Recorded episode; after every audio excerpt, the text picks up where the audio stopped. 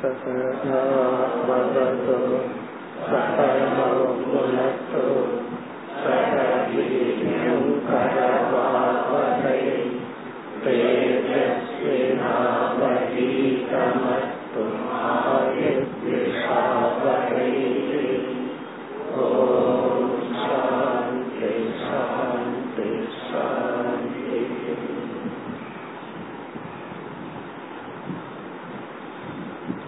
நாற்பத்தி ஒன்பதாவது ஸ்லோகம் तं दुर्जयं शत्रुमसख्यवेगम्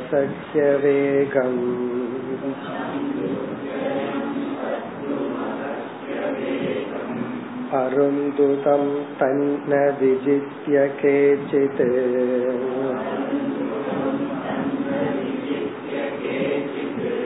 कुर्वन्त्यसद्विग्रहमस्त्रमर्त्यैः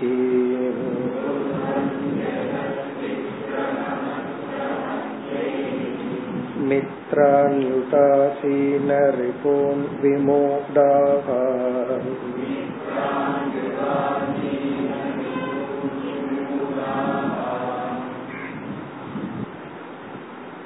நம்முடைய மனதில் இரண்டு தோஷங்கள் அவைகளை நீக்கிவிட்டால் அதே மனதில் தான் ஜீவன் முக்தியை அனுபவிக்கின்றோம்.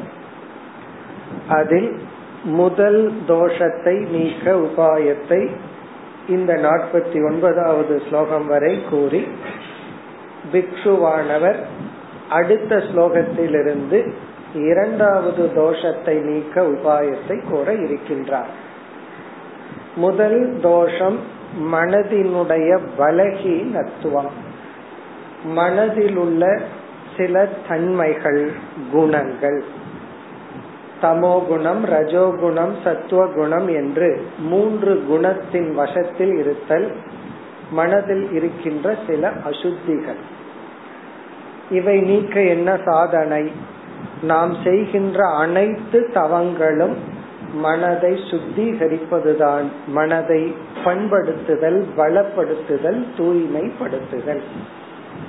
இதைத்தான் கூறினார். எல்லா விதமான யோகங்கள் யமம் நியமம் போன்றவை அனைத்தும் மனதை தயார்படுத்துதல் பண்படுத்துதல். பிறகு நாற்பத்தி எட்டாவது ஸ்லோகத்தில் மனதின் தன்மையை கூறினார். பீஷ்மோகி தேவக. தேவக இந்த மனமானது பீஷ்மக பயங்கரமானது. மிகவும் சக்தி வாய்ந்தது. அவ்வளவு சுலபமாக இதை நம் வசத்துக்கு கொண்டு வர முடியாது. இந்த இடத்துலதான் ஒரு கருத்தை நாம் சென்ற வகுப்புல பார்த்தோம். கருவிகள் வந்து இரண்டு விதம். ஒரு விதமான இன்ஸ்ட்ருமெண்ட் வந்து ஜடமானது. மனம் போன்ற கருவிகள் எல்லாம் உணர்வுடைய ஒரு இன்ஸ்ட்ருமெண்ட் அதற்கென்று சில தன்மைகள் உண்டு. ஆகவே அதை நம் வசப்படுத்துதல் என்பது கடினம். வசே யுஞ்சியாத் சக தேவ தேவக. யார் அந்த மனதை தன் வசப்படுத்துகின்றார்களோ அவர்கள் தேவர்களுக்கெல்லாம் தேவர்கள். பிறகு இந்த நாற்பத்தி ஒன்பதாவது ஸ்லோகத்தில் நெகட்டிவா சொல்ற யார் இந்த மனதை தன் வசப்படுத்தவில்லையோ முதல் தோஷத்தை நீக்கவில்லையோ அவர்கள் எப்படி சம்சாரிகளாக இருக்கின்றார்கள்? அதை குறிப்பிடுகின்றார். தம் துர்ஜயம் சத்ரம். இந்த வெல்வதற்கு கடினமான உள்ள பகைவனை அசஹ்ய வேகம். வேகத்தை அதனுடைய வேகத்தை அவ்வளவு சுலபமா தடுத்து நிறுத்திவிட முடியாது. அப்படிப்பட்ட அருந்துதம் உடலில் உள்ள அங்கங்களை எல்லாம் பாதிக்கின்ற இந்த மனதை விஜித்திய கேச்சித்து ந விஜித்திய கேச்சித்து. சிலர் இதை வெற்றி கொள்ளாமல். முதல் சாதனையை எடுத்துக்கொள்ளாமல் இருந்தால். என்றால் மனம் அதன் போக்கில் விட்டுவிட்டால் மனதை நெறிப்படுத்தி முறைப்படுத்தி ஒழுங்குபடுத்தவில்லை என்றால். பிறகு அடுத்த இரண்டு வரியில் இந்த மனம் என்ன விதத்தில் நமக்கு துயரத்தை கொடுக்கும்? சம்சார காரணமாகும். இதை குறிப்பிடுகின்றார். சென்ற வகுப்புல முதல் இரண்டு வரியை பார்த்து முடித்துள்ளோம். அடுத்த இரண்டு வரியை இப்பொழுது பார்க்க வேண்டும். முதல் இரண்டு வரியில் கேச்சித்து சிலர் தது ந விஜித்திய. அந்த மனதை ஒழுங்குபடுத்தாமல் நெறிப்படுத்தாமல் அதன் இஷ்டத்திற்கு விட்டு விட்டால் அந்த மனம் என்ன செய்கின்றது? குர்வந்தி அசத் விக்கிரகம் அத்திர மத்தியைகி இந்த மனம் நமக்கு சம்சாரத்துக்கே காரணமாகி விடுகிறது. இந்த மனதின் மூலம்தான் நாம் சம்சாரத்தை அனுபவிக்கின்றோம். சம்சாரம்னா மனதில் இருக்கின்ற துயரம். எப்படிப்பட்ட சம்சாரம் துயரத்தை இந்த மனம் உருவாக்குகின்றது? குர்வந்தி குர்வந்தின கிரியேட் இந்த மனம் உருவாக்குகின்றது. என்ன செய்கின்றது? அசத் விக்கிரகம் விக்கிரகம் என்றால் ஃபைட் அதாவது யுத்தம். மற்றவர்களிடம் நாம் ரகளை செய்தல் சண்டையிட்டு கொள்ளுதல். விக்கிரகம். அசத் விக்கிரகம் என்றால் தேவையற்ற பயனற்ற சண்டையை இது மேற்கொள்கின்றது. மர்த்தியைகி மனிதர்களுடன். மற்ற மனிதர்களுடன் இது போராடி கொண்டிருக்கின்றது பகைமையை உருவாக்கி கொள்கின்றது. எப்பொழுது பார்த்தாலும் இது ஃபைட் பண்ணிட்டு இருக்கு பொய்யான தேவையற்ற துயரத்தை கொடுக்கின்ற சண்டையில் இந்த மனம் ஈடுபடுகின்றது. இதுதான் சம்சாரம் நீங்க பிரசன்ட் பண்ற அதாவது இந்த சம்சாரத்தை சாஸ்திரம் வந்து எக்ஸ்பிரஷனை பல விதத்துல சொல்லும். சம்சாரத்தினுடைய சாராம்சம் என்னன்னா அதிருப்தி. ஒரு நிறைவின்மைய சம்சாரம்னு நம்ம டிஃபைன் பண்ணலாம். சம்சாரத்துக்கு என்ன லட்சணம் என்றால் அபூர்ணத்துவம். நமக்குள்ளேயே நம்ம பார்க்கும்போது ஒரு நிறைவின்மை தான் சம்சாரம். இந்த நிறைவின்மை வந்து பல விதத்துல வெளிப்படும். பல விதத்துல எக்ஸ்பிரஸ் ஆகும். நம்ம சாஸ்திரத்துல அந்த எக்ஸ்பிரஸ் நிறைவின்மையத்தான் சம்சாரம்னு வர்ணிக்கப்பட்டிருக்கும். சில இடத்துல பயம் சம்சாரம்னு சொல்லப்படும். இந்த இடத்துல இந்த பிக்ஷுவானவர் யுத்தம் தான் மற்றவர்களிடம் நாம் ஒரு பகைமையை வளர்த்தி கொண்டு நாம் எப்பொழுதும் போராடி கொண்டிருத்தல சம்சாரமா வர்ணிக்கின்றார். ரொம்ப பேர்த்துக்கு வந்து காலையிலிருந்து சாயந்தரத்துக்குள்ள யாராவது ஒருத்தரோடாவது ஒரு வம்பு பண்ணிடணும் இல்ல அப்படின்னா தூக்கம் வராது. ஒரு ரீசன் இருக்காது. ஏதாவது விதத்துல அவங்கள சண்டைக்கு எடுத்து ரகலை பண்ணி நாலு தவறான வார்த்தைய சொல்லி நாலு தவறான வார்த்தைய கேட்கணும். இதுதான் மைண்ட் இதத்தான் இங்க சொல்றார் அசத் விக்கிரகம். அசத் விக்கிரகம் என்றால் அசத்துனா பயனற்ற தேவையில்லாத விக்கிரகம்னா ஃபைட் தேவையில்லாத விதத்துல மற்ற மனிதர்களிடத்துல ஃபைட் பண்ணிட்டு இருக்கிறது ரகல பண்ணிட்டு இருக்கிறது நிந்தித்து கொண்டும் குறை சொல்லி கொண்டும் ஏதாவது செய்து கொண்டு இருத்தல் இதை இந்த மனமானது செய்யும். மனசு நல்லா இருந்தா யாராவது நம்ம கிட்ட ரகலைக்கு கஷ்டப்பட்டு வந்தாலும் நம்ம அவாய்ட் பண்ணிடுவோம் சில பேர் நம்ம கிட்ட வரும்போதே இவர் கொஞ்சம் ஒரு மாதிரியான ஆள்னு கேர்ஃபுல்லா இருப்பார்கள். இன்னும் நம்ம விட மாட்டான் நீ எவ்வளவு கேர்ஃபுல்லா இருந்தாலும் நீ எவ்வளவு கேர்ஃபுல்லா பேசினாலும் அதுல ஒரு ரகலைய நான் உருவாக்கி விடுவேன். இதுதான் அசத் விக்கிரகம் சொல்றேன் நீ என்னதான் கவனமா இருந்தாலும் நான் சும்மா இருந்துட மாட்டேன். இந்த சீன் கிரியேட் பண்றதுன்னு சொல்றோம்ல அத நான் கிரியேட் பண்ணிடுவேன். அதுதான் இங்க சொல்றார். இதத்தான் மனிதர்களுடன் இந்த மனம் செய்து கொண்டு இருக்கும் கடைசியில யோசிச்சு பார்த்தா அந்த சூழ்நிலையோ அவன் செஞ்சதோ அவன் சொன்னதோ காரணமா இருக்காரு நம்ம மைண்டு தான் அதுல ஏதோ ஒரு குறைய பார்த்துட்டு ஒரு கற்பனை செய்து கொண்டு ஒரு பகைமையை வளர்த்தி கொள்ளும். மேலும் இந்த ஸ்லோகத்துல இந்த பிக்ஷு இனி ஒரு கருத்துன்னு சொல்ற அதாவது பகைவர்களை நம்ம இரண்டா பிரிக்கிறோம். பாஹ்ய சத்ரு ஆந்திர சத்ருன்னு சொல்லி. ஆந்தர சத்ருன நமக்குள்ளேயே இருக்கின்ற பகைவர்கள். பாஹ்ய சத்ருனா நமக்கு வெளியே இருக்கின்ற பகைவர்கள்.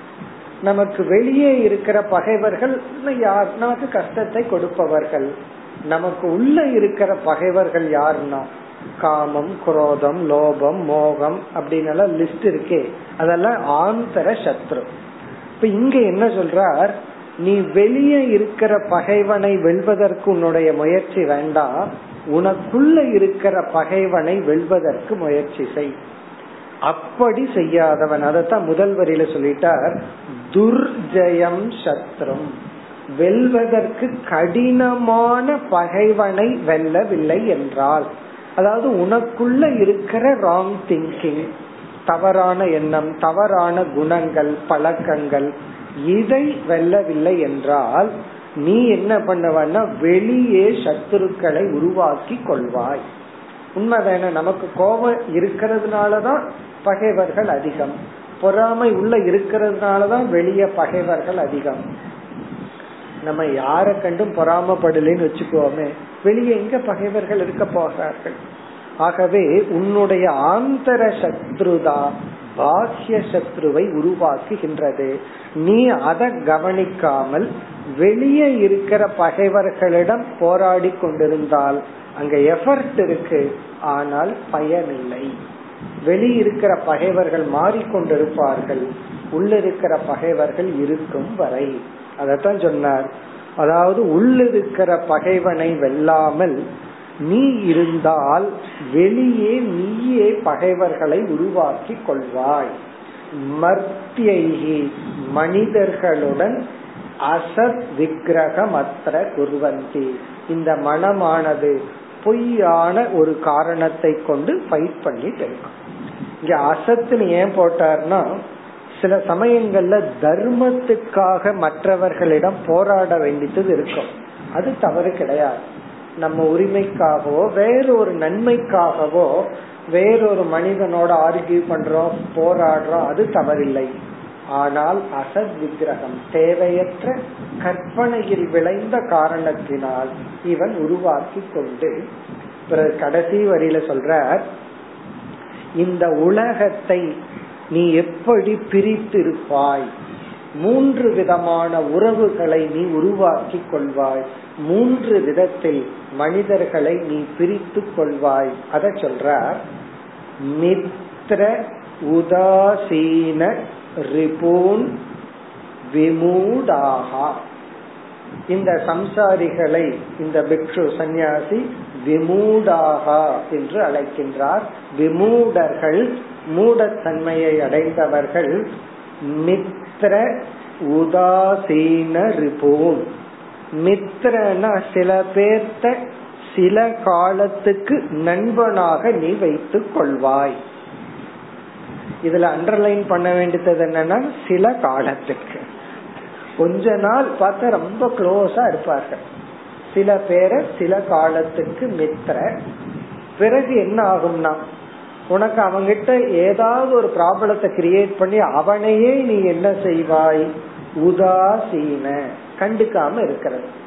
உதாசீனா உன்னுடைய நலம் கேடில் அக்கறை கொள்ளாதவன்.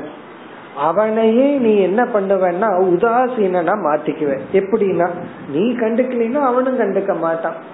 முன்ன நீ ஓவரா கண்டுட்டா அவனும் உன்னை கண்டுட்டான். இப்ப நீயும் கண்டுக்கிறது இல்ல அவனும் கண்டுகொள்வதில்லை. அதுக்கப்புறம் என்னன்னா ரிபூன் பகைவன். நீ என்ன செஞ்சிட்டு இருக்கிறன்னா ஒரே மனிதனை ஒரு நேரம் மித்திரன் நண்பனா வச்சுக்கிற ஒரு நேரம் உதாசீனா ட்ரீட் பண்ற ஒரு நேரம் அவனே பகைவன் ஆகி விடுகின்றான். இல்ல அப்படின்னா பல பேர்த்த சில செட் ஆஃப் பீப்புள் எல்லாம் என்னைக்குமே பகைவனா வச்சுக்கிறேன் சில பேரை என்னைக்குமே நீ கண்டுகொள்வதில்லை. சில பேரை என்னைக்குமே நண்பனா வச்சுக்கிற. ஏன்னா உன்னோட பிளேயிங் கார்ட்ஸ் ஆட வருவான். அல்லது தவறான பழக்கத்துக்கு உதவி பண்ணிட்டு இருப்பான் ஆகவே என்னன்னா அவன் ஃப்ரெண்ட்ஸ் இப்படி இந்த உலகத்தை நண்பர்கள் உதாசீனங்கள் பகைவர்கள் என்று பிரித்து கொண்டு மனிதர்களை எல்லாம் அப்படி பிரித்து கொண்டு அவர்கள் மூலமாக இன்ப துன்பங்களை அனுபவித்துக் கொண்டு நீ என்ன செய்து கொண்டிருக்கின்றாய்? சம்சாரியாக இருக்கின்றாய். யார் நீ? விமூடர்கள். இப்படி எல்லாம் செய்யறது யார்னா? நம்முடைய மனம். நம்முடைய மனம் அதை செய்ய வேண்டிய அளவு அதை பண்படுத்தவில்லை என்றால் எக்ஸ்டர்னல் சக்சஸ் இருக்கலாம். ரொம்ப பணத்தை சம்பாரிச்சிருக்கலாம் பதவியை சம்பாரிச்சிருக்கலாம். அத்துடன் சம்சாரத்தையும் சேர்ந்து நீ சம்பாதித்திருப்பாய். இது நெகட்டிவா சொல்ற. பாசிட்டிவா சொல்லிட்டு வந்து மனதில் இருக்கின்ற பலகீனம் அல்லது தீய குணங்கள் இதையெல்லாம் நீக்கி பண்படுத்தினால் ஒரு ஃபர்ஸ்ட் ஸ்டேஜ் சாதனை ஓவர் அதற்கு பிறகு தானத்தினால எதுனாலே உனக்கு பெரிய பிரயோஜனம் இல்லைன்னு சொன்னார். பிறகு இந்த ஸ்லோகத்தில் என்ன சொல்றார்? நீ கவனிக்கவில்லை என்றால் உன்னுடைய மனமே உனக்கு சம்சார காரணம். இப்ப இந்த ஸ்லோகத்துல நமக்கு கிடைத்த கருத்து வெளி பகைவன் முக்கியம் அல்ல உள் பகைதான் ரொம்ப முக்கியம். இந்த அகப்பகை அப்படின்னு சொல்லுவார்கள். அதை நீ கவனித்து கஷ்டப்பட்டு அதை வெல்ல வேண்டும். இல்லை என்றால் உள்ளும் புறமும் பகைமைதான் இருக்கும். எப்பொழுதும் நீ விக்கிரகத்தில் யுத்தத்திலேதான் இருப்பாய் என்று கூறி இந்த தலைப்பை நிறைவு செய்கின்றார். இனி அடுத்த ஸ்லோகத்திலிருந்து அடுத்த தலைப்புக்கு வருகின்றார். மனதில் இருக்கின்ற இரண்டாவது தோஷம் அதை நீக்க உபாயம். அதற்கு வருகின்றார். ஐம்பதாவது ஸ்லோகம். देहं मनो मात्रमिमं गृहीत्वा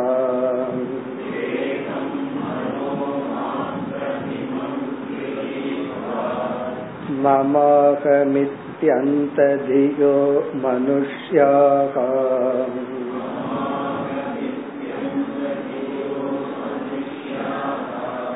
ये शोकमन्योगमिति भ्रमेण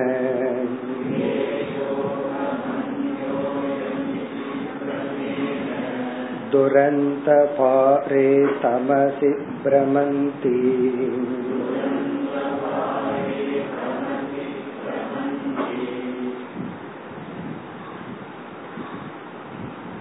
இந்த ஐம்பதாவது ஸ்லோகத்திலிருந்து ஐம்பத்தி எட்டாவது ஸ்லோகம் வரை ஐம்பதிலிருந்து ஐம்பத்தி எட்டாவது ஸ்லோகம் வரை நம் மனதிலுள்ள இரண்டாவது குறையான அஜானத்தை நீக்க உபாயம். மனதினுள்ள இரண்டாவது குறை வந்து இந்த மனதிற்கு எதை அல்லது எந்த பொருளை நான் என்று சொல்ல வேண்டும் என்று தெரியவில்லை. இரண்டாவது குறை வந்து அஜானம் அறியாமை. இந்த மனசுதான் எதையோன்னு எடுத்து அகம்னு சொல்லணும். அதை எதை உண்மையிலேயே அகம்னு சொல்றதுக்கு இந்த மனசுக்கு தெரியல. இப்ப இந்த அறியாமை. அதனுடைய உபாயம் என்ன என்றால் ஞானம்.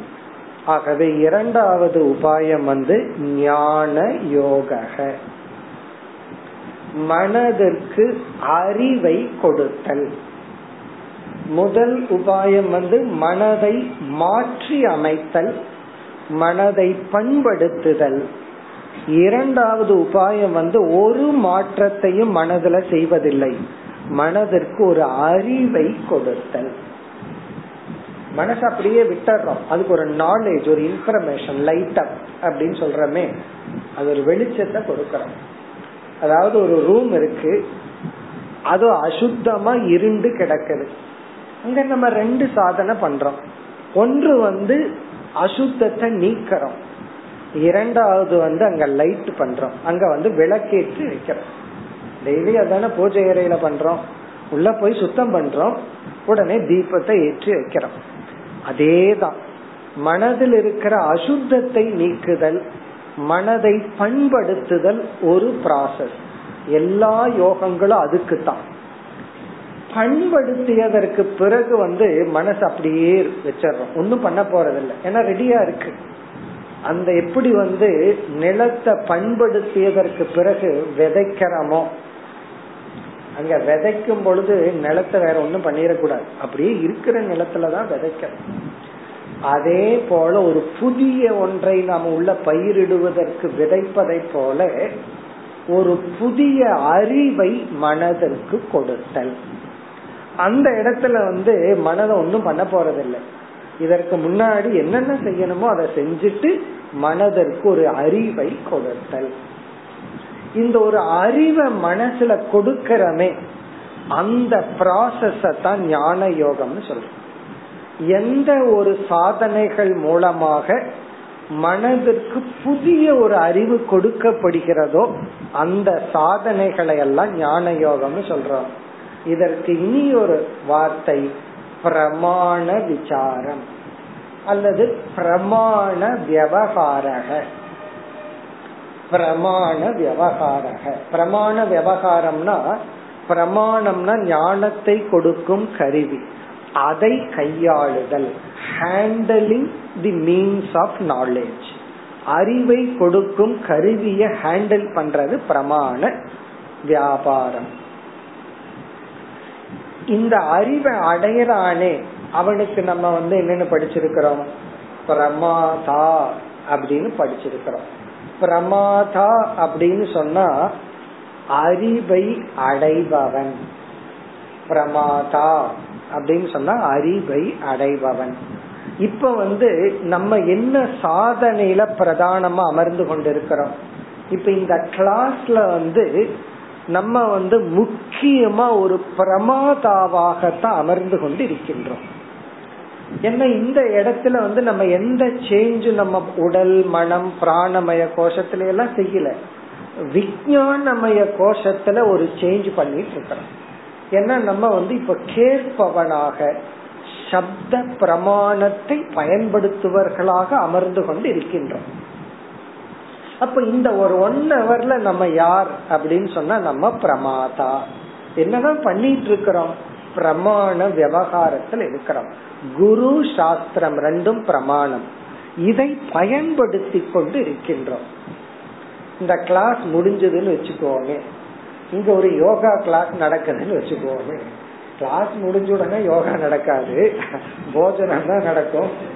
ஒரு கால் கிளாஸுக்கு முன்னாடி இங்க ஒரு யோகா கிளாஸ் நடந்ததுன்னு வச்சுக்கோமே. அங்க என்ன பண்ணிட்டு இருக்கோம் அங்க அறிவுல எந்த மாற்றத்தையும் எதிர்பார்க்கல.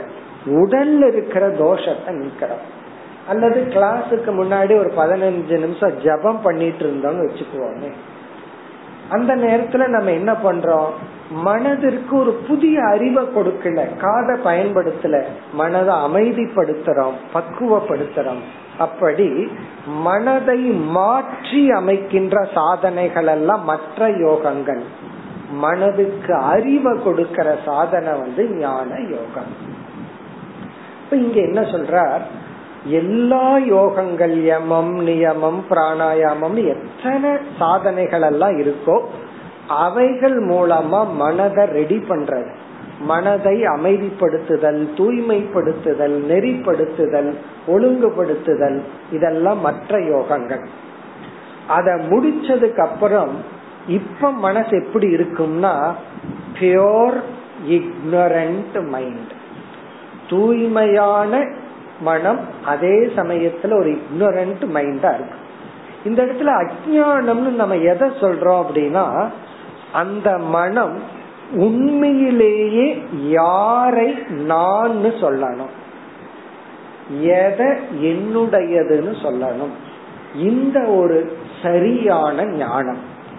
இது இல்லாம இருக்கும் பொழுது மனசு என்ன பண்ணிருதுன்னா எதை நான் சொல்லக்கூடாதோ அதை போய் நான் சொல்லி எதை என்னுடையது அல்லவோ அதை என்னுடையதுன்னு சொல்ல. அது மட்டும் அல்லாமல் மாறி மாறி சொல்லுது. ஒரு நேரத்துல ஒன்ன நான் சொல்லுது. இனி ஒரு நேரத்துல இனி ஒன்ன போய் நான் சொல்லுது. மாறி மாறி நான் நான் சொல்லுது. இதுல இருந்தே மனது குழம்பி இருக்குன்னு தெரியும் சில சமயம் இந்த உடலை நான் சொல்லுது. நான் நின்று கொண்டு இருக்கின்றேன்னு சொல்லும் பொழுது இந்த நான்கிறதுக்கு மனசு எதை ரெஃபர் பண்ணுது? உடம்ப. ஏன்னா உடம்ப நின்றுட்டு இருக்கு. இப்ப டாக்டர் கிட்ட போய் நான் சரியில்லை அப்படின்னு சொல்ல மாட்டேன். என்னுடைய உடல் நிலை சரியில்லை. உடனே டாக்டர்கிட்ட போய் அங்க நம்ம மைண்டா மாறிடுறோம். பாடி வந்து டாக்டர் கிட்ட ஒரு ஆப்ஜெக்டா பிரசன்ட் பண்றோம். இன்னைக்கு என்னுடைய உடல்நிலை சரியில்லை. வெளியே வந்து டாக்டர் நான் ரொம்ப நேரம் நின்றுட்டு இருந்தேன்னு சொல்றேன். ரொம்ப நேரம் நிக்கிறேன்னு சொல்லும் போது உடம்ப நான் நினைச்சிட்டு சொல்றோம். என்னுடைய உடல் சரியில்லைங்கும் போது உடம்ப ஒரு ஆப்ஜெக்ட் ஆக்குறோம். இப்படி வந்து நான்கிற சொல்லுக்கு எது உண்மையான பொருளோ அதை விட்டுட்டு இந்த உடலையும் உடலோடு சம்பந்தப்பட்ட சிலவற்றையும் நான் நான் என்று இந்த மனம் கூறிக்கொண்டு இருக்கின்ற இப்ப இந்த ஸ்லோகத்திலிருந்து இந்த பிக்ஷு சந்நியாசி ஒரு ஞானத்தை கொடுக்கிறார். என்ன ஞானம்னா நான்கிற சொல்லுக்கு பொருள் இந்த உடலோ அல்லது மனதோ எதுவும் அல்ல. அதுக்கு வந்து பொருள் வந்து ஆத்மஸ்வரூபம். ஆகவே ஆத்ம ஞானத்தை உபதேசம் செய்கின்றார். ஆத்ம ஞானத்தை கொடுத்து இந்த அறியாமையை நீக்குகின்றார். அப்போ பண்பட்ட மனதில் அறியாமையும் நீங்கியவுடன் அறியாமை நீங்கியவுடன் மனசுக்கு ஒரு புதிய அறிவு வருது. எதை ஸ்ட்ராங் மைண்ட்னு சொல்றோம்னா எப்போ புதிய ஞானத்தை இம்ப்ளிமெண்ட் பண்ண முடியுதோ அப்ப அது ஸ்ட்ராங் மைண்ட் உண்மையிலேயே ஸ்ட்ராங் கவர்மெண்ட்னு எப்ப சொல்லலாம்? எப்போ ஒரு லாவ இம்ப்ளிமெண்ட் பண்ண முடியுதோ செயல்படுத்த முடியுதோ எப்ப வந்து நம்மளுடைய அரசியல் ஸ்ட்ராங்கா இருக்குன்னு சொல்ல முடியும்? என்னைக்கு வந்து ஒரு சட்டத்தை வந்து செயல்படுத்த முடியுதோ அப்ப நம்ம நாடே ஸ்ட்ராங்கா இருக்கு பணம் கொடுத்து ஓட்டு யாரையும் போடாம பண்ணணும். எலெக்ஷன் கமிஷன் முடிவு பண்ணது. அந்த முடிவு எங்க இருக்கு? அந்த கமிஷனர் ஆபீஸ்க்குள்ள மட்டும்தான் இருக்கு. அது வெளியே வரல. அது லா சட்ட சட்டமா இருக்கு. இப்படித்தான் டிராபிக்ல எல்லாம் ஒழுங்கா ஓட்டணும் அப்படின்னு ரூல் இருக்கு. அந்த ரூல் எங்க இருக்குன்னா டிராபிக் புக்ல இருக்கு. ரோட்ல இல்ல. அந்த ரூல் செயல்பட்டால் ஸ்ட்ராங் அர்த்தம். அதே போலதான் சேம் பிரின்சிபல் அப்ப நம்ம எவ்வளவு வீக்கா இருக்கோம் சட்ட ரீதியா? நாட்டுல வந்து நம்ம அரசியல் சட்டங்களும் நடைமுறைகள் எவ்வளவு வீக்கா இருக்கு? மனசு மனசு எப்படி வீக்கா இருக்கோ அதே போலதான் வெளியும் வீக்கா இருக்கு. இப்ப வந்து மைண்டுக்கு வந்து ஒரு புதிய நாலேஜ் வந்திருக்கு. அந்த ஞானம் வந்த உடனே அந்த ஞானத்தை அது இம்ப்ளிமெண்ட் பண்ணணும். அப்படி இம்ப்ளிமெண்ட் எப்ப நடக்கும்னா மனம் ஸ்ட்ராங்கா இருந்தா தான் நடக்கும். மன உறுதியா இருந்தா நடக்கும். அந்த இம்ப்ளிமெண்டேஷனுக்கு நம்ம வாசனைகள் குணங்களே தடையா இருக்கும் போது நம்ம என்ன பண்ணணும்? ஒன்றும் பண்ண முடியாது. அதுக்காகத்தான் ஃபர்ஸ்ட் சாதனைய சொல்லிட்டார். எல்லா யம நியமங்களும் மனதை வந்து உறுதிப்படுத்தி திருடப்படுத்தி நெறிப்படுத்துவதற்காக. இந்த புதிய ஞானம் வந்த உடனே ரெடியா இருந்தா ஞானம் வேலை செய்யும். அப்படி இல்லை என்றால் மீண்டும் மனசை ரெடிப்படுத்தி இந்த ஞானத்தை நம்ம செயல்படுத்த வேண்டும். இப்ப இந்த ஸ்லோகத்துல இருந்து என்ன சொல்றாருன்னா இந்த ஞானத்தை இவர் உபதேசம் செய்து இந்த ஞானத்திலிருந்து சொல்யூஷன் சொல்றார். எனக்கு ஒரு துயரம்னு வந்ததுன்னு சொன்னா இந்த ஞானம் இருந்தால் இவர் என்ன சொல்றார்? இந்த ஞானத்தின் மூலமா துயரத்தை சால்வ் பண்ணுவேன்னு சொல்லல. இந்த ஞானத்தின் மூலமா அங்க துயரமே இல்லைன்னு பாக்கிறேன்னு சொல்ற அதாவது ப்ராப்ளம்னு ஒண்ணு இருந்து சால்வ் பண்றது வேற. இப்ப இந்த இனிமேல் வர்ற ஸ்லோகங்கள்ல இங்க பிக்ஷுனுடைய அப்ரோச் எப்படி இருக்குன்னா இந்த ஞானத்தின் மூலமா பார்க்கும்போது எனக்கு துயரமே இல்லையே சால்வ் பண்றதுக்கு. அதாவது வந்து எனக்கு ப்ராப்ளம் இருக்குன்னு நம்ம குரு கிட்ட சாஸ்திரத்துக்கிட்ட போறோம். சாஸ்திரத்தை அங்கீகரிச்சு சில சாதனைகள் எல்லாம் சொல்லுது. அதையெல்லாம் பண்ணி மனசு வந்து ரெடி ஆயிருச்சு. பிறகு ஒரு ஞானத்தை கொடுக்குது. அந்த ஞானத்தின் மூலமா பார்க்கும்போது அங்க ப்ராப்ளமே கிடையாது. ப்ராப்ளம் இருந்தா தானே சால்வ் பண்றதுக்கு. அப்ப சாஸ்திரம் என்ன பண்ணுதுன்னா ப்ராப்ளத்தை சால்வ் பண்ணி நம்ம அனுப்பல. ப்ராப்ளமே இல்லைன்னு சொல்லி நம்ம அனுப்பிச்சுடும் நீ வந்து ப்ராப்ளம்னு நினைச்சிட்டு இருந்த. கிடையாது. யாரோ ஒருத்தர் தலைவலிய ஓன் தலைவலின்னு நினைச்சிட்டு வந்திருக்க நீ. கிடையாது. இந்த மாதிரி அப்ரோச்ல தான் இனிமேல் செய்ய போற. அப்ப இனிமேல் வந்து ப்ராப்ளத்துக்கு சொல்யூஷன் கிடையாது. ப்ராப்ளமே கிடையாது. ப்ராப்ளம் இருந்தா தானே சொல்யூஷனுக்காக போறது. அந்த ஆங்கிள் அப்பொழுது ஞான யோகம். இப்ப ஞான யோகத்தை நம்ம இங்க ரொம்ப சுருக்கமா பார்ப்போம். இந்த ஞான யோகத்துல நம்ம என்ன அறிவு அடைகிறோம் எப்படி அடைகின்றோம் என்றால் ஏற்கனவே பல ஆங்கிள் பார்த்ததுதான் இங்க ஞாபகப்படுத்திக்கிறதுக்காக மூன்றே மூன்று ஸ்டெப் மூன்று ஸ்டெப்ல நமக்கு ஞானம் கிடைக்கிறது. ஃபர்ஸ்ட் ஸ்டெப் சொன்னா உங்களுக்கு உடனே புரிஞ்சிடும். மூணுன்னு சொன்னா என்ன மூணு வரப்போகுதுன்னு தோணும். ஒவ்வொன்றையும் சொல்ல சொல்ல நமக்கு புரிஞ்சிடும். ஃபர்ஸ்ட் ஸ்டெப் வந்து திருக் திருஷ்ய விவேகம். முதல் ஸ்டெப் வந்து திருக் திருஷ்ய விவேகம். நம்ம இங்க சாரத்தை தான் பார்க்க போறோம் விளக்கத்தை பார்க்கல. திருக் திருஷ்ய விவேகத்துல என்ன பண்றோம் அப்படின்னா நான் அப்படிங்கிற வார்த்தைக்கான அர்த்தத்தை நான் அல்லாததிலிருந்து விளக்கி கொள்கின்றோம். இது திருக் இது திருஷ்யம்னு சொல்லி திருஷ்யத்தை விளக்குதல். திருக் திருஷ்ய விவேகத்துல செப்பரேஷன் அனாத்மாவை நீக்குதல். அதுதான் திருக் திருஷ்ய விவேகத்துல செய்யற செயல் அல்லது பலன். திருக் திருஷ்யத்துல என்ன பண்றோம்? எதெல்லாம் பார்க்கப்படுகிறதோ அனுபவிக்கப்படுகிறதோ அது நான் அல்ல. ஆகவே திருஷ்யம் அகம் ந. திருஷ்யம்ங்கிறது நான் அல்லன்னு சொல்லி இந்த உடல் பார்க்கப்படுகிறது. என்னுடைய மனசையே நான் பார்க்கிறேன் அப்படின்னு சொல்லி அனாத்மாவை நீக்குதல் ஆத்மாவிலிருந்து அல்லது நான்கிற சொல்லிலிருந்து நான் அல்லாததை நீக்குதல் ஃபர்ஸ்ட் ஸ்டெப் செகண்ட் ஸ்டெப் வந்து அவஸ்தாத்ரய விவேகம். இதெல்லாம் நான் வந்து உங்களுக்கு ஹோம்ஒர்க் மாதிரி தான் கொடுக்கறேன். அதுக்கப்புறம் எப்படி திருஷ்ய விவேகத்துல இத பண்றோம்? அதெல்லாம் வீட்டுல போய் பண்ணிக்கணும். அவஸ்தாத்திரைய விவேகத்துல என்ன பண்றோம்?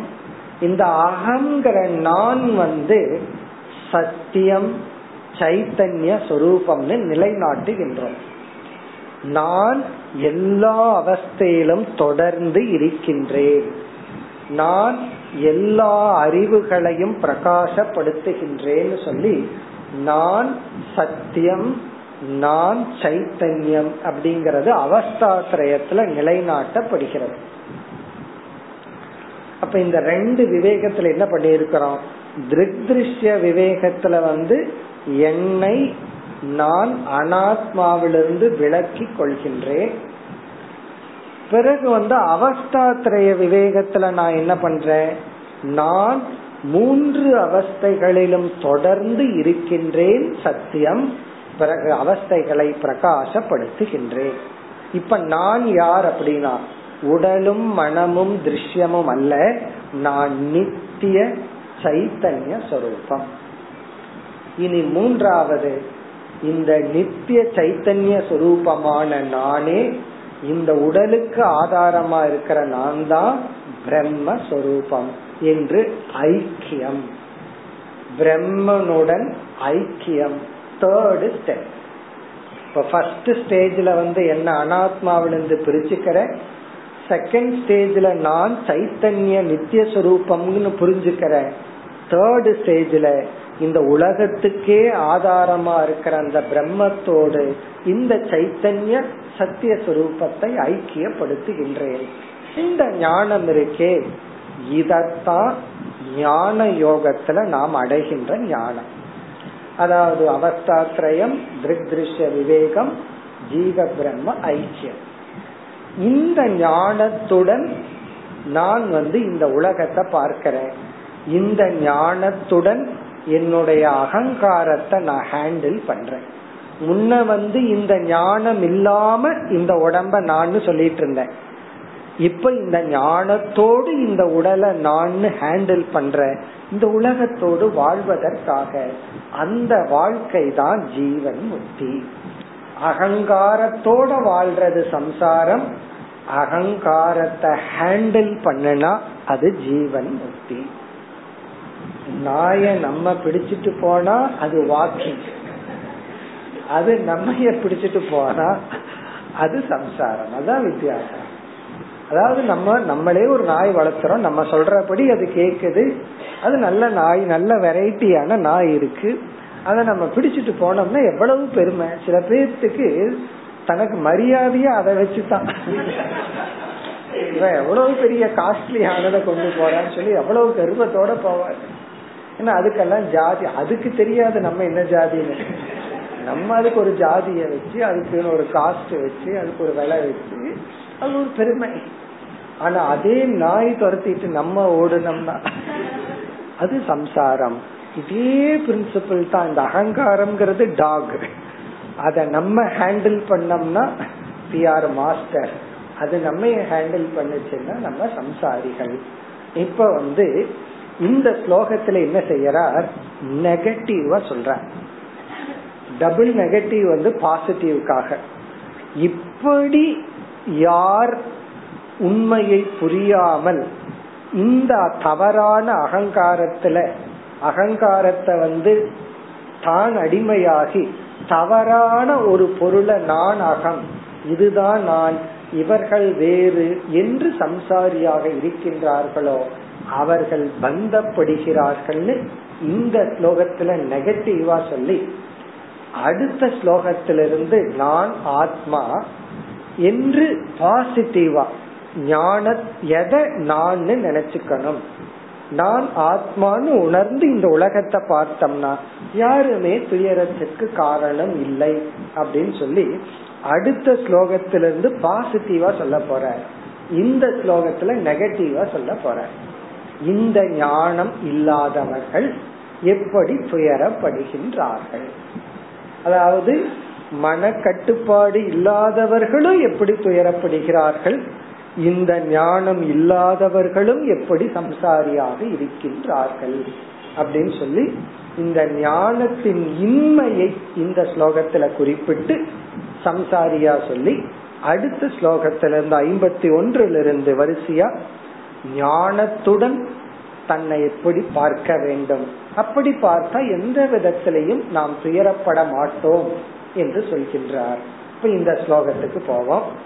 அதாவது ஞானத்தை உள்ள மறைச்சு வச்சு இந்த ஞானம் இல்லாதவர்கள் இப்படி துயரப்படுகிறார்கள். அதுதான் இந்த ஸ்லோகத்தின் சாராம்சம்.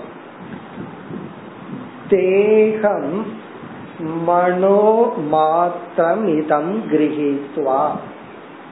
தேகம் இந்த ஸ்தூல சரீரத்தை மனோ மாத்திரம் உண்மையிலேயே அது நான் அல்ல ஆனால் அறியாமையினால் என்னுடைய மனதினால் மட்டும் நான் என்று சொல்லக்கூடிய.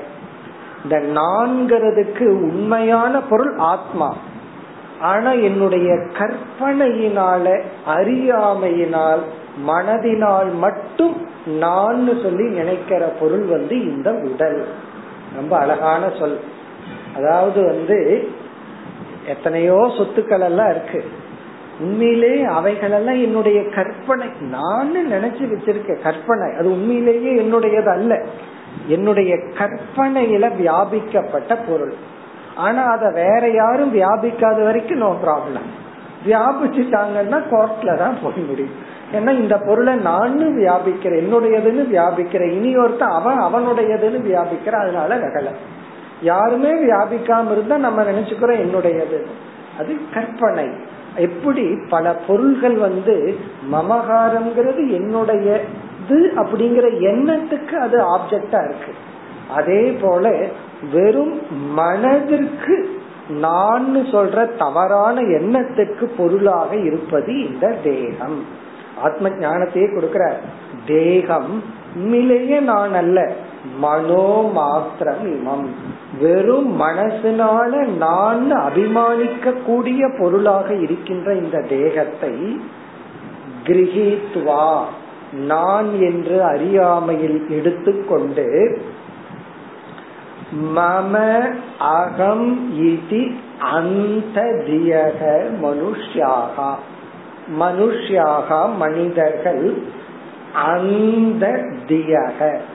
தி என்றால் அறிவு அந்த என்றால் அந்தக என்றால் கண் பார்வையற்ற.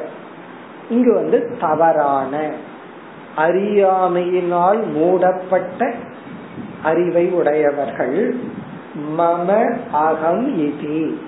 இந்த உடல் நான் இந்த உடல்ல இருக்கிற சில உறுப்புகள் என்னுடையது பிறகு உடலோடு சம்பந்தப்பட்ட சில பொருள்களை என்னுடையது என்று கிரகித்துவா எடுத்துக்கொண்டு தவறாக புரிந்து கொண்டு ஏஷக அகம் அந்யக அயம் இது பிரமேன.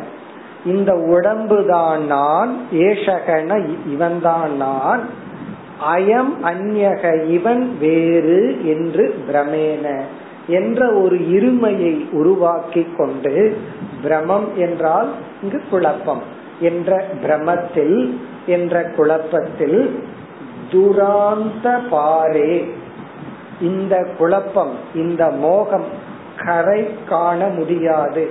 கடக்க முடியாத இந்த மோகத்தில் தமசி பிரமந்தி. இந்த அறியாமையில் மனிதர்கள் உழன்று கொண்டு இருக்கின்றார்கள் பிரமந்தின உழன்று கொண்டிருக்கின்றார்கள்.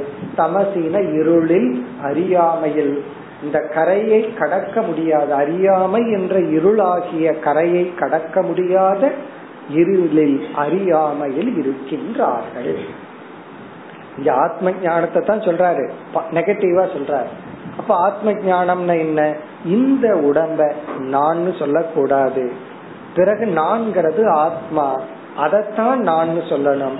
இந்த மூன்று படிகள்ல போய் என்ன ஆத்மா பிரம்மன்னு சொல்லணும். அதை விட்டுட்டு இந்த உடலை நான் நினைத்து கொண்டு அலைந்து கொண்டு இருக்கின்றார்கள் என்று ஆத்ம ஞானத்தை அஜானத்தை இந்த ஸ்லோகத்திலிருந்து அறிமுகப்படுத்துகின்றார். இப்ப இந்த ஸ்லோகத்துல என்ன பண்ணியிருக்காருன்னா இரண்டாவது தோஷமான அஜானத்தை அறிமுகப்படுத்தி இந்த அஜானத்துல இருக்கின்றார்கள். இந்த உடல்ல நான் நினைத்து கொண்டு ஞானம் இல்லாமல் இருக்கின்றார்கள். ஆகவே என்ன சொல்யூஷன்னா நான் யாருங்கிற ஞானம் ஆத்ம விசாரம் அல்லது வந்து ஞான யோகம் தான் சொல்யூஷன்.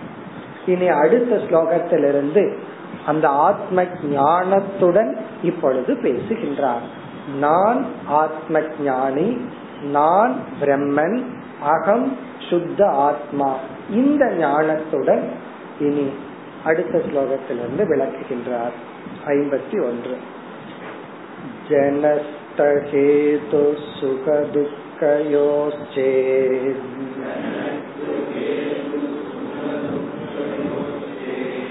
किमात्मनश्चात्र हि भौमयोस्तत्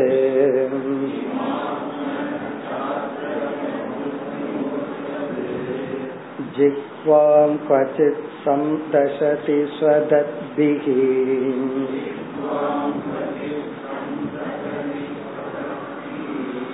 तद्वेदनायां कथमाय कुप्ये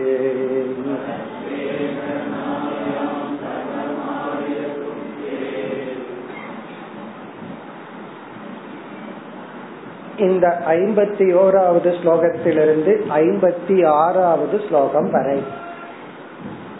ஐம்பத்தி ஒன்றிலிருந்து ஐம்பத்தி ஆறு வரை. நான் ஆத்மா. நான்கிற சொல்லுக்கு ஆத்மாதான் பொருள். அந்த ஆத்மா பிரம்மத்திடமிருந்து வேறுபடுவதில்லை. பிறகு இந்த உடல் இந்த உலகம் அனைத்தும் அனாத்மா. இந்த ஒரு ஞானத்துடன் பேசுகின்றார். இந்த அறிவோட பேசுறார். அதாவது வந்து நான் ஆத்மா. இந்த ஆத்மாங்கிறது வந்து மூன்று அவஸ்தைக்கும் சாட்சி மூன்று உடலுக்கும் சாட்சி அனைத்தையும் பிரகாசப்படுத்துவது அழியாதது. இந்த உலகத்துக்கே ஆதாரமா இருக்கிற பிரம்மத்தோடு வேறுபடாதது. பிரம்மத்தோடு ஐக்கியமாக உள்ளது. இதுதான் நான் இப்ப இந்த ஞானத்துடன் பேசுகின்றார். எப்படி பேசுறார் என்றால் ஏற்கனவே நம்முடைய துயரத்துக்கு என்னென்னலாம் காரணம்னு சொல்லலாம். ஆறு தத்துவங்களை அறிமுகப்படுத்தினார். அதாவது வந்து அது நாற்பத்தி மூன்றாவது ஸ்லோகத்தில் என்னுடைய துயரத்துக்கு காரணம் மற்ற மனிதர்கள் ஜனக இரண்டாவது வந்து என்னுடைய துயரத்துக்கு காரணம் மற்ற மனிதர்கள் அல்ல தேவதைகள் தான் எனக்கு துயரத்தை கொடுக்குது. மூன்றாவது வந்து என்னுடைய துயரத்துக்கு காரணம் தேவதையும் அல்ல மனுஷனுங்கள் அல்ல என்னுடைய ஆத்மாவே என்ன துயரத்துக்கு காரணம். நான்காவது வந்து ஆத்மா அல்ல கிரகங்கள். செவ்வாய் தோஷத்தில் ஆரம்பிச்சு இந்த கிரகங்கள் தான் என்னுடைய துயரத்துக்கு காரணம். அடுத்தது வந்து கிரகங்கள் காரணம் அல்ல நான் செய்த வினைதான் கர்மம் தான் காரணம். பிறகு அடுத்தது வந்து காலக டைம் தான் காரணம். இந்த நேரம் மாறிடுதுன்னா நான் நல்லா இருப்பேன். டைம் தான் காரணம். ஜனக மனிதன் அடுத்தது தேவதா மூன்றாவது ஆத்மா நான்காவது கிரகங்கள் ஐந்தாவது கர்மம் ஆறாவது வந்து காலக டைம் இப்படி வந்து இவைகள் எல்லாம் தான் என்ன துயரப்படுத்துதான் ஒரு கேள்வி கேட்டு இல்லை அப்படின்னு பதில் சொன்னார். இந்த ஸ்லோகத்திலிருந்து வரிசைய எடுத்துக்கிறார். ஒவ்வொன்றாக எடுத்துக்கொண்டு இவைகள் என்னுடைய துயரத்திற்கு காரணம் அல்ல. இவை எப்படி எனக்கு காரணமா இருக்க முடியும் என்று நீக்குகின்றார். இதுதான் இனிமேல் வரப்போகின்ற ஆறு ஸ்லோகங்களிலும் இந்த ஆறு தத்துவங்களை வரிசையை எடுத்துக்கிறார். வரிசையை எடுத்துட்டு ஒவ்வொன்னா நெகேட் பண்றார். முதலில் இந்த ஐம்பத்தி ஓராவது ஸ்லோகத்துல ஜனக. என்னுடைய துயரத்துக்கு காரணம் என்னை சுற்றி இருக்கின்ற மனுஷங்க தேனா? அப்படின்னு ஒரு கேள்வியை கேட்கிறார். கேள்வியை கேட்டு அவர்கள் என்னுடைய துயரத்துக்கு காரணம் இல்லை அப்படின்னு சொல்ற அதாவது நான் என்ன சொல்லுவேன்? பக்கத்தில் இருக்கிறவன சொல்லுவேன். இவன் தான் என்னுடைய துயரத்துக்கு காரணம். அவன் என்ன சொல்லுவான்? நீதான் என்னுடைய துயரத்துக்கு காரணம். இது அந்யோன்யம். ஒவ்வொருத்தரும் என்ன சொல்லுவார்கள்? எல்லா பேரண்ட்ஸுமே அவனோட ஃப்ரெண்ட்ஸ் சரியில்லைன்னு தான் சொல்லுவாங்க. எல்லா பேரண்ட்ஸும் அப்ப எந்த ஃப்ரெண்டு சரியில்லை இப்போ? இவன் போய் சரியில்லாம பண்றானா அப்படின்னா உண்மையிலேயே பார்த்தா ஃப்ரெண்ட்ஸ் சரியில்லை கிடையாது. அந்யோன்யம். அவன் இவன் சேரும் போதுதான் சரியில்லை. அவன் அவன் வீட்டுல இருக்கும்போது நல்லா இருப்பான். ரெண்டு பேரும் சேர்ந்தா சரியில்லை. அதனால உண்மையிலேயே சொல்ல வேண்டியதா இருந்தா என்ன சொல்லணும்னா அவனும் சரி நீயும் சரி நீங்க ரெண்டு பேரும் சேராம இருந்தா சரி.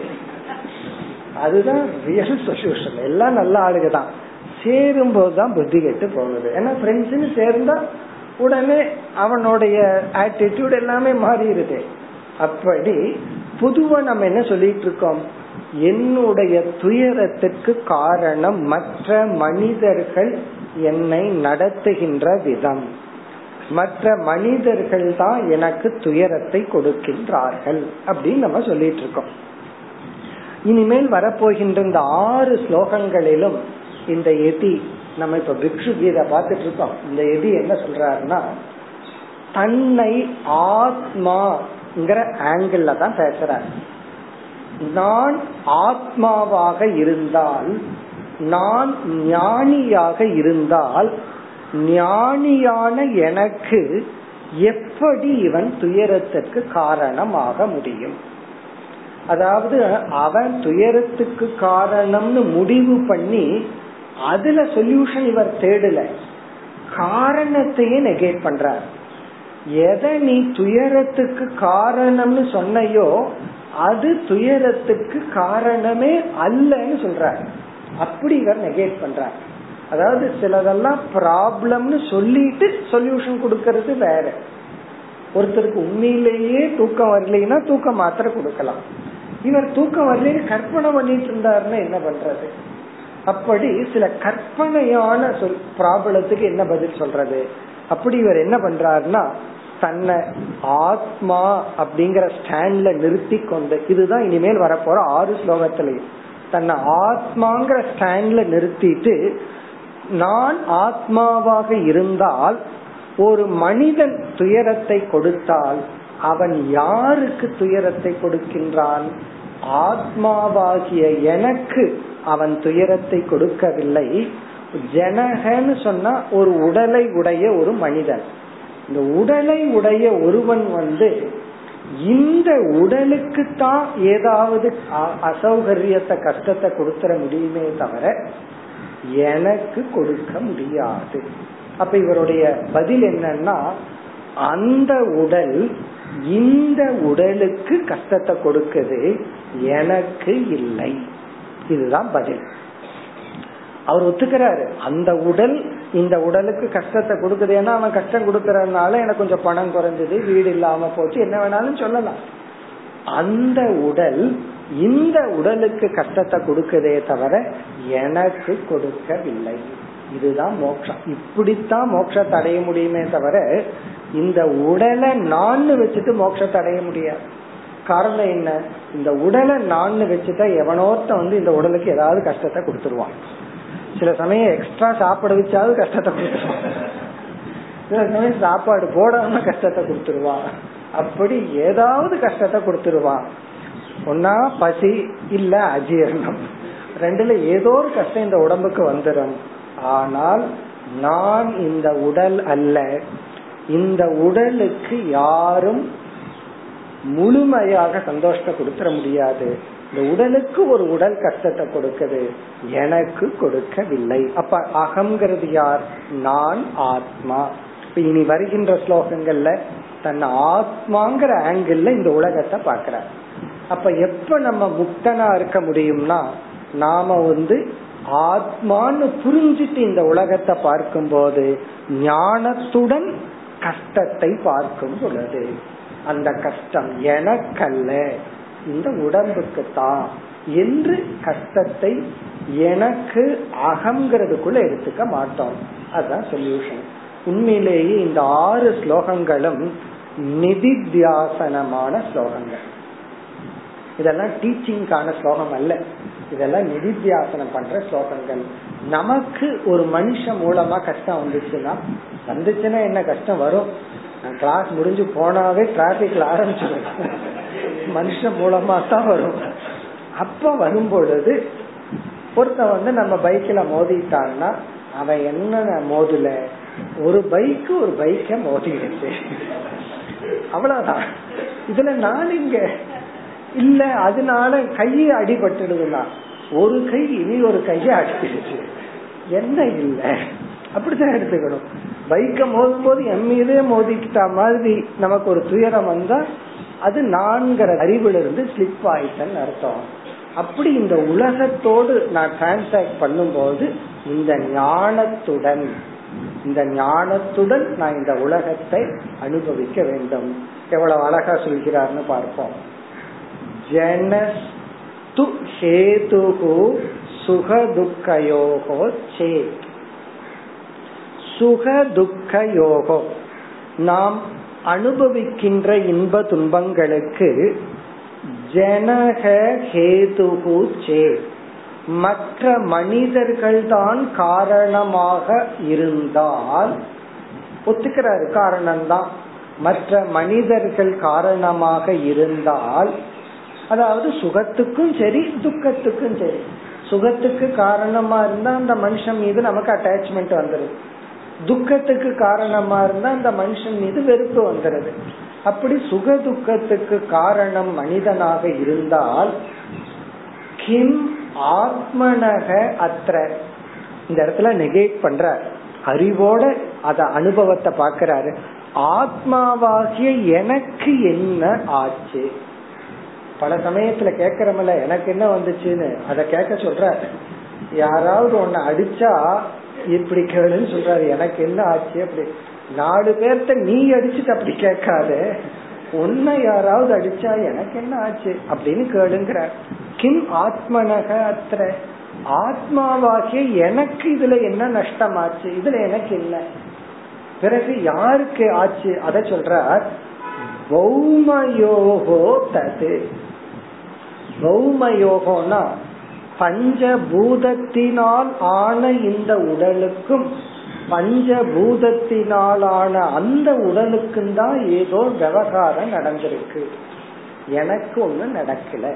என்ன ஹைட்ல இருந்து பேசுற பஞ்சபூதமான பௌம யோகம்னா பஞ்சபூதத்துல செய்யப்பட்ட இந்த உடலுக்கும் பஞ்சபூதத்துல செய்யப்பட்ட இனியொரு உடலுக்கும் தான் ஏதோ ஒரு டிரான்சாக்சன் நடந்திருக்குங்கிற. ததுன்னா அது நடந்திருக்கு. அதன் விளைவா சுகமோ துக்கமோ விளைவா நடந்திருக்கு. அப்போ பஞ்சபூதத்திலான இந்த உடலுக்கும் பஞ்சபூதத்திலான அந்த உடலுக்கும் தான் இன்னமோ டிரான்சாக்சன் நடந்திருக்கு. எனக்கு ஒண்ணு நடக்கல. இல்ல அந்த உடல் இந்த உடலை பாதிச்சிருக்கே அது எதை போல? அடுத்த ரெண்டு வரையில எக்ஸாம்பிள் சொல்றார். உன்னுடைய பல் உன்னுடைய நாக்கை கடிப்பது போல. அழகான உதாரணம். ஜிஹ்வாம் குவச்சித் சம்தசதி ஸ்வதத்பிஹி. ஸ்வதத்பிஹினா உன்னுடைய பற்களால். தத்பிகின பற்களால் ஜிஹ்வாம் உன்னுடைய நாக்கானது சம்தசதி சில சமயம் கடித்து விடுவது போல. அப்ப கேக்குறார் வேதனாயாம் உன்னுடைய பல் உன்னுடைய நாக்க கடிக்கும் போது அந்த வேதனையில் கதமாய குப்பேர் நீ யாருடன் கோபித்துக் கொள்வாய்? நீ யாருடன் கோபித்துக் கொள்வாய்? உன்னுடைய பல்லிடத்தில் நீ கோபித்துக் கொண்டு அதை தட்டினால் உனக்கு இரண்டு மடங்கு துயரம். பேசாம ஒரு கஷ்டத்தோட நீ போயிடலாம். இந்த பல்லு தானே நாக்க கிடைச்சதுன்னா அதை நீ தட்டுவாயானா? கிடையாது. கதமாய குப்பிய நீ யார் இடத்துல கோவிச்சுக்குவேன் என்ன ஹைட் ஆஃப் நாலேஜ் இதுதான் ஞானி. இதுதான் ஞானத்தின் மகிமை. மேலும் அடுத்த வகுப்பில் தொடரும் ஓம் பூர்ணமிதம் பூர்ணாத் பூர்ணமுதட்சதே பூர்ணஸ்ய